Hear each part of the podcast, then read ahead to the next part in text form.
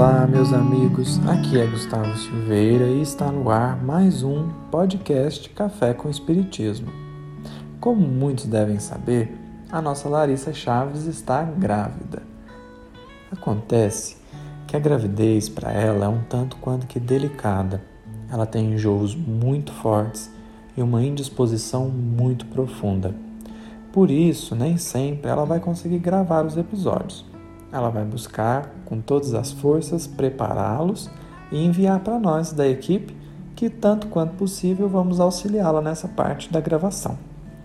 Então, para hoje, para as nossas reflexões de hoje, recorreremos, a pedido da Larissa, ao capítulo nove do livro Filho de Deus, do qual a benfeitora espiritual Joana de Ângelis vem nos falar sobre a luz de Deus. Que as palavras de Joana nos ajudem a perceber os raios divinos que já aquecem a nossa jornada desde sempre.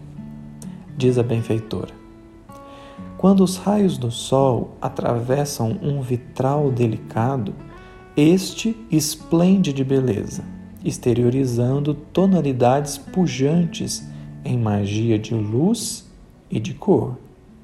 A alma humana é constituída de elementos superiores, mas atinge a plenitude quando penetrada pela divina claridade, que aguarda apenas ser recebida e filtrada.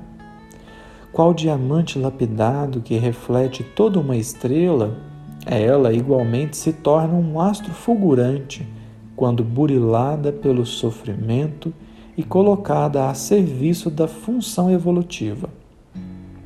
Necessitas entender que o teu progresso espiritual é de emergência, e o estás retardando em razão das coisas de pequena monta a que te encadeias.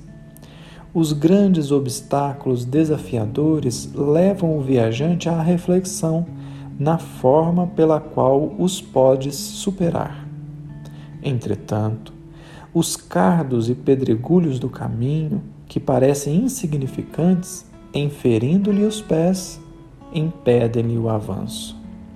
Permeia-te da divina luz e clareia os recantos escuros da tua vida, onde se alojam o ciúme, a mágoa, a inveja, a preguiça e outras imperfeições injustificáveis.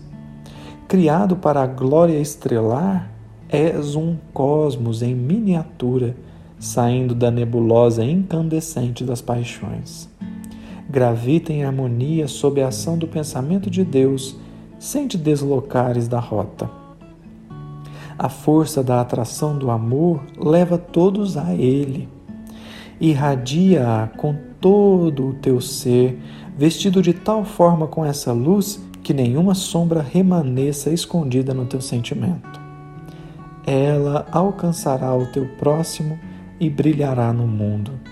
Com a luz de Deus, fulgindo em ti, revelarás a bondade e todo o bem que jazem adormecidos e que ela consegue despertar para a vida.